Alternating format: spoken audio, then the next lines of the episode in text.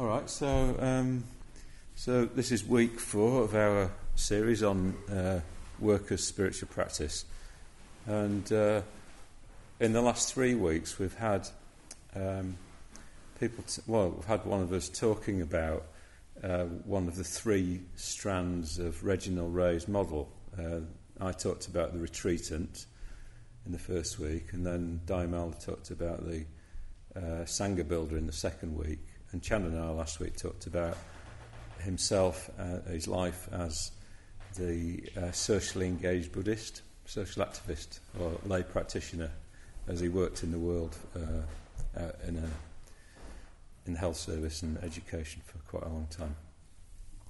Uh, so the next three weeks we've got we're going to run through the same um, sequence. So we're, we're, on back on the uh, the retreatant again, uh, and tonight we've got um, two speakers.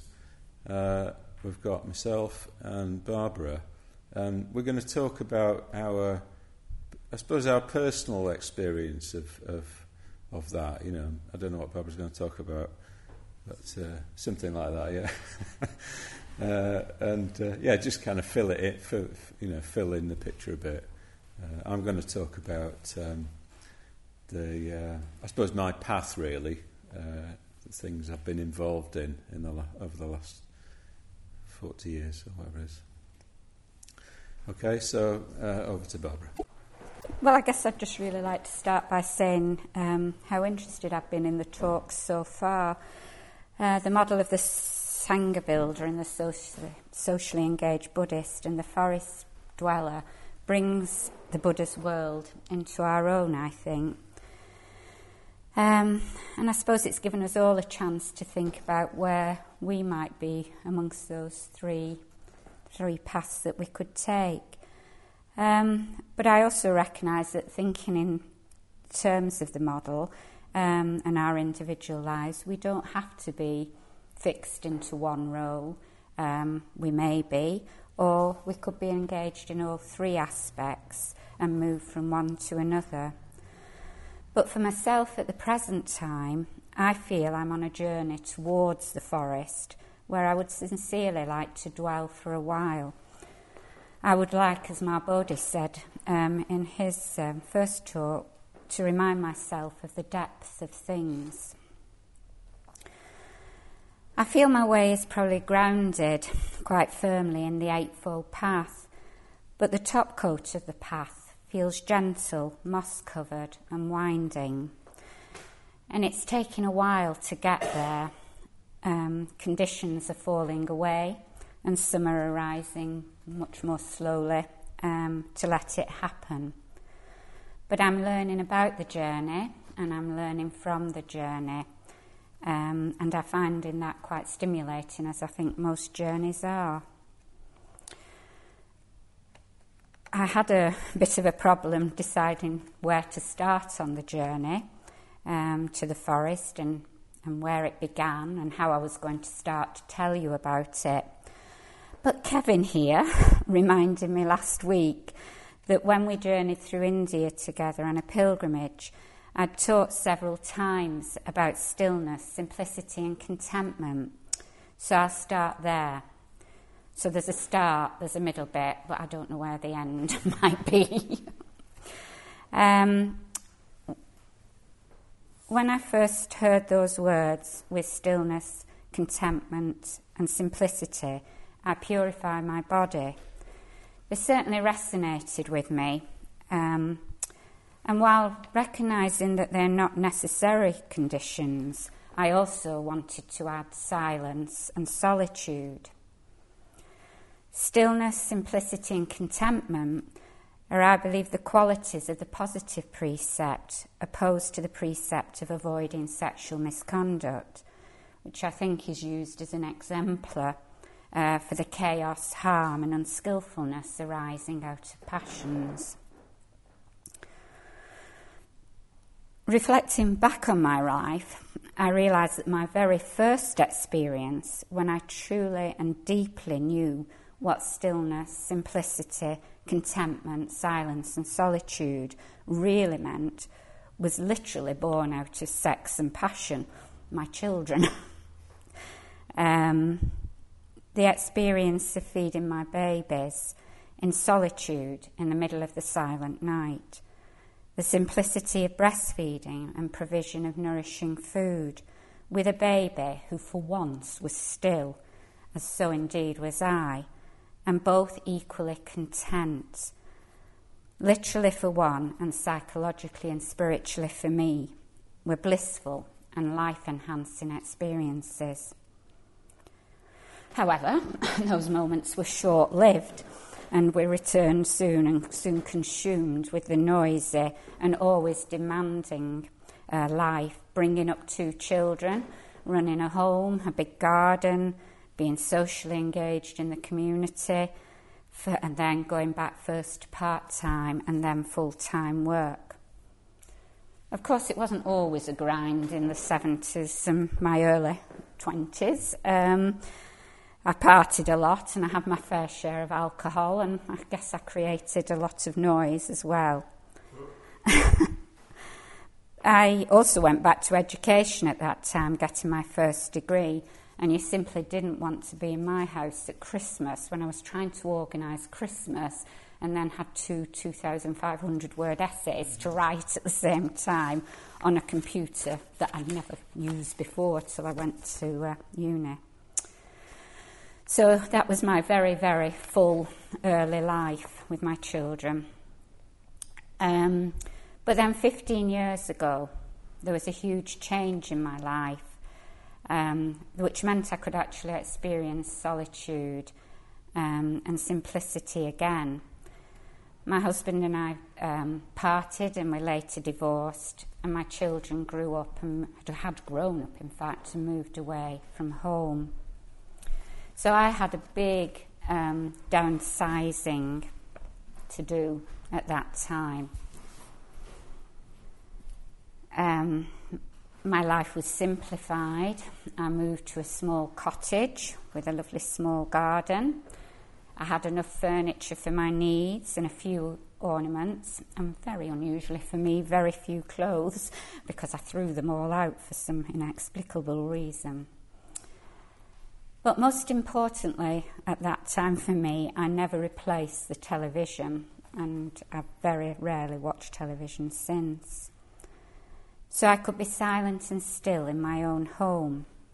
And while I acknowledged the sadness of my past life and the loss of that past life, sorry, not the loss, not my past life, but the, the sadness of, of that loss, um, I did experience a growing contentment. I had a small garden, which meant that it was no longer a burden, another thing for me to sort out. And rather than being a heavy chore, it became a, um, a haven that reconnected me to the nature of things, with its, the nature of silent energy as well. Um, my work life certainly remained chaotic outside that little uh, home, but I was content with my achievements. In 2006, um, I achieved my master's degree in healthcare ethics, and my thesis, coincidentally, Chandana, I think was um, what you were saying the other day about the viciousness of organisations. My thesis was actually on the nurse's ethical role within an organisation, which at that time didn't seem to be called to ethical account, which I think was very much what you were saying um, last week. Um, at that time as well, in fact, the um, the month after my husband and I split up, I was responsible for developing um, only the second nurse led minor injury unit in the country, which then went on to become one of the first walk in centres. And being the nurse consultant for the unit meant that I was clinically, managerially, and politically involved in this development. And it proved to be one of the most challenging of all the changes I've brought about during my nursing career. So it wasn't quiet and it wasn't peaceful and it wasn't still. um, I think during my 40 years of nursing, the profession moved from the rigid control of nurses, patients, and nursing of their conditions um, to an empowerment of nurses, recognition of the patient as an individual person, and more holistic care for the patient. And, and I took a very active part in those changes in my own small sphere, with an ever increasing knowledge of the bigger political picture as I moved up the career ladder. So, was there anything in my career that urged me on my journey to the forest? Three things, I think. Firstly, shifts and workload prevented me following up my first contact with the Buddhist centre. Secondly, and most profoundly, I think, was the chaos of it all.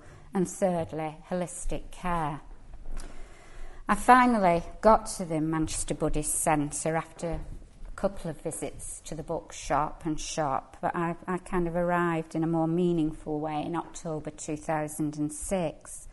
And my heart was immediately captured by the tranquility of, of this centre in the middle of the busy city. And I intuitively, I seemed to feel that I'd come home. And I'm in the process of most, as like most of us here, of learning more and sharing our experiences of the Dharma. And trust and confidence, I guess faith really, is growing in the teachings. And I've become a mitra since that time.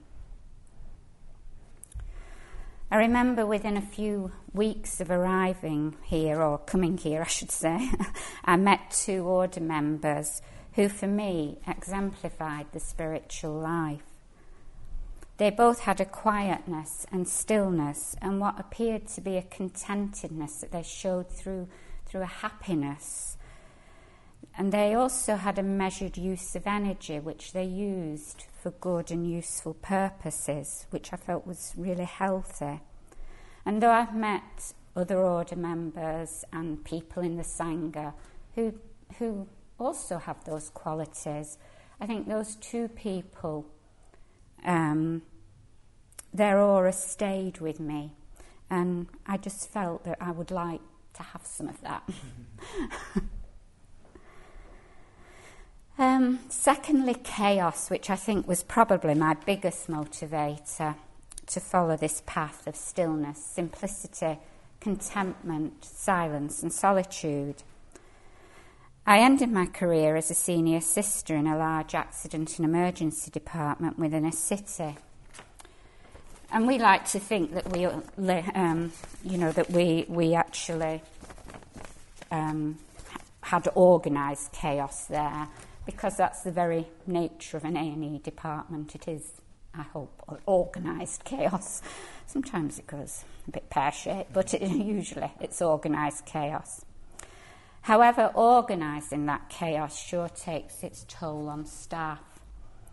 And as a sister, you kind of had the job of coordinating this manic dance of, um, you know, major and minor accidents and emergency, patient flow through the department, admissions to, to a hospital that had no beds many, many times. And you had the staff and the patients and their families all with their own fears and worries. And of course, we were watched over by managers and political masters urging targets and punishing the department and the hospital if you didn't meet them. And in those circumstances, maintaining gentle, nurturing care to a patient is a challenge, which I'm very pleased to say miraculously most of the staff appeared to achieve. But over time, the pressure damages you in so many respects. When I retired, I know now through the teachings that I needed huge doses of self metta, which I couldn't initially give myself, as I always identified me as the giver. And starting this path to the forest is, I suppose, a huge gift to myself. Finally, my knowledge of holistic care grew as I became more experienced in nursing. I'm sure many of us here know that health is more than now than just a, an absence of disease. Um, there's physical, psychological, social, and spiritual aspects of ourselves that need to be recognised, attended to, and nurtured. Being with a person during ill health heightens your mutual humanness. Becoming a reflexology practitioner and having interests in other complementary therapies introduced me to the notion of energy flow within the body and connectedness to the earth's energy. And marvelling at the few births that I'd witnessed and holding the hands of so many people that have died cannot help but make you more spiritually aware and interested in the answers to the big questions in life. During my ever increasing life, I have gathered many friends and recognised in them our interconnectedness as human beings. My garden and love of the countryside connects me to the earth. In silence, solitude, undisrupted by complexity, you can get deeper into exploring these matters.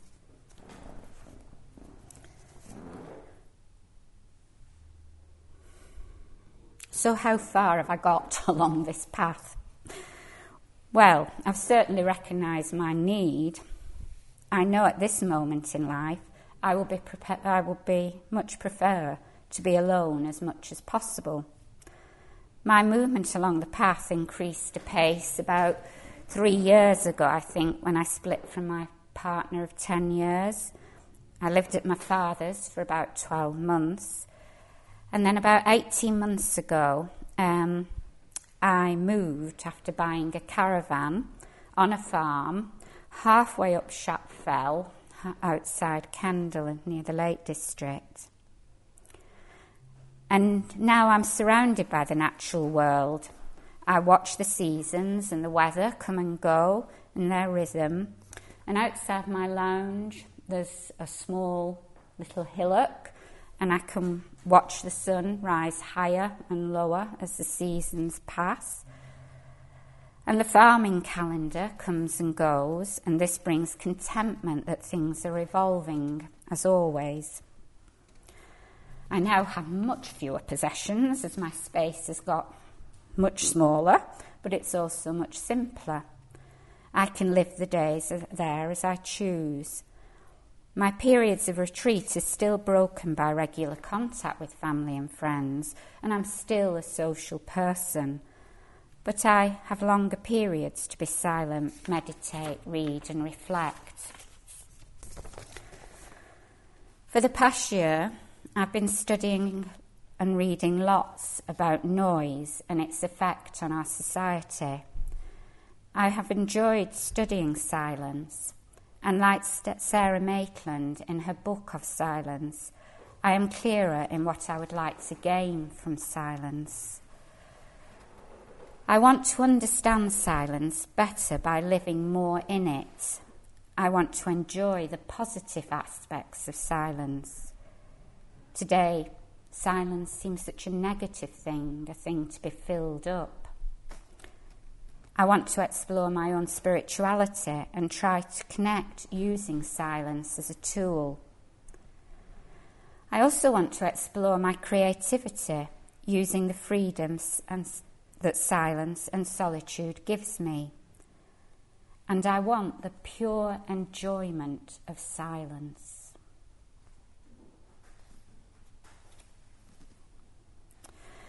I've also been doing a lot of reading around the contemplative life about monks and nunneries, monasteries, hermits, and reclusives.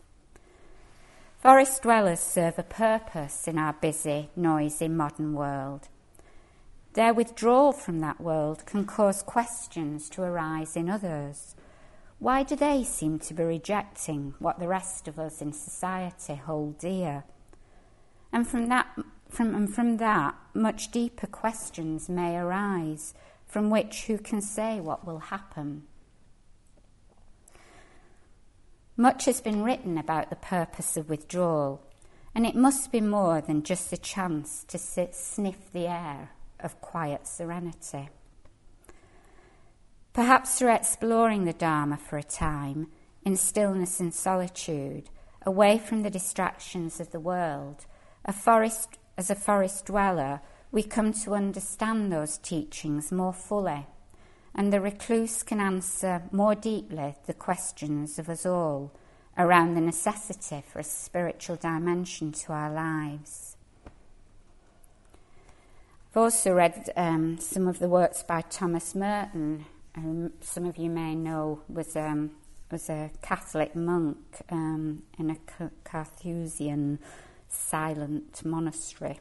Um, and he hoped, I mean, that was in the 60s, he's actually died since, and I think he died actually um, as he became more interested in Buddhism, and he died in Japan, I think. I don't know if anybody knows where he died, but he died in Japan, uh, attending a Buddhist um, kind of meeting. But he hoped that contemplatives encountered freedom from the knowledge that we are no thing. Out of the unfixed self arises the knowledge of interconnectedness and love of, the, of others as we learn through Buddhist teachings and deep meditation. He talked about a life of charismatic freedom, how a person, free from certain routines of care and responsibilities, and claims and demands that are considered less fruitful and somewhat deadening, creates a space of being fully awake, alert, alive, and sensitive to areas of experience which are not easily opened up in the midst of our worldly routines. Freedom to seek the truth. And Buddhists, I think, would say, to share that knowledge of the truth with others. I've just touched on a just a few um, purposes of the forest dweller's life that I've read about. And in the future, I hope to experience some of them and perhaps starting with my own solitary, solitary retreat in the mountains of Spain in a couple of weeks. I thought I'd just end with a, a quote from Sangharakshita, which I fortuitously came across um, last night. Um, but I think he, it's lovely. He says, It is the pauses that make beautiful the music of our lives. It is the empty spaces that give richness and significance to them, and it is stillness that makes them truly useful. Thank you.